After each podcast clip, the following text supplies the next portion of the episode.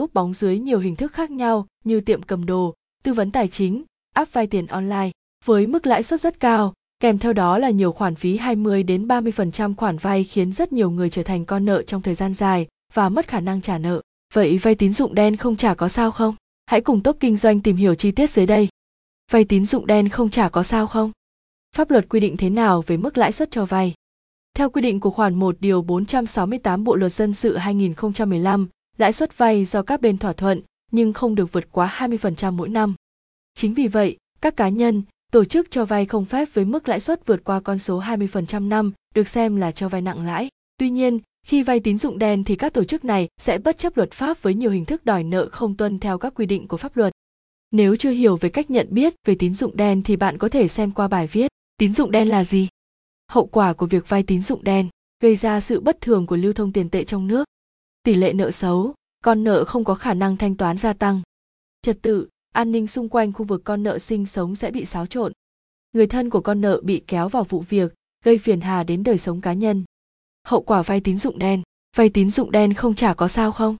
Như đề cập về mặt pháp luật phía trên thì các tổ chức cho vay tín dụng đen sẽ không được nhà nước cấp phép hoạt động hay bảo hộ về mặt pháp luật, đồng nghĩa các đối tượng cho vay tín dụng đen sẽ sử dụng lực lượng giang hồ chuyên đi đòi nợ bằng cách phổ biến sau. Tín dụng đen tấn công về các miền quê V T V hai mươi bốn. một.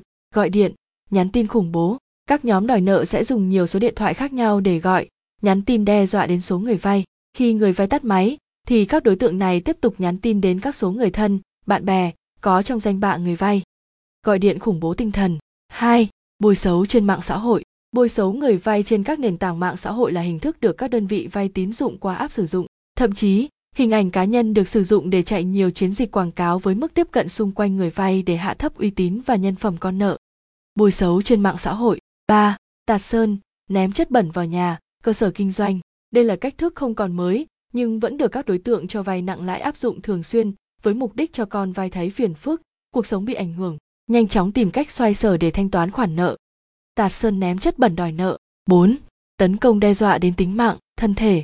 Bạn hãy nhớ rằng, các đối tượng cho vay nặng lãi, tín dụng đen đa phần đều hoạt động theo tổ chức xã hội, không chỉ dừng lại ở việc bêu xấu, xúc phạm các đối tượng không ngần ngại tấn công con nợ miễn sao để thu hồi số nợ. năm. Giới thiệu cho một chỗ vay nặng lãi khác. Khi con nợ không có khả năng thanh toán, các đối tượng cho vay nặng lãi sẽ cho người tiếp xúc với con nợ, mời chào một dịch vụ với khoản vay cao hơn với mức lãi suất cao hơn để thanh toán khoản nợ trước mắt. Từ đây con nợ sẽ rơi vào một cái bẫy khác do các đơn vị cho vay tín dụng đen giăng ra. Tóm lại, vay tín dụng đen không trả có sao không?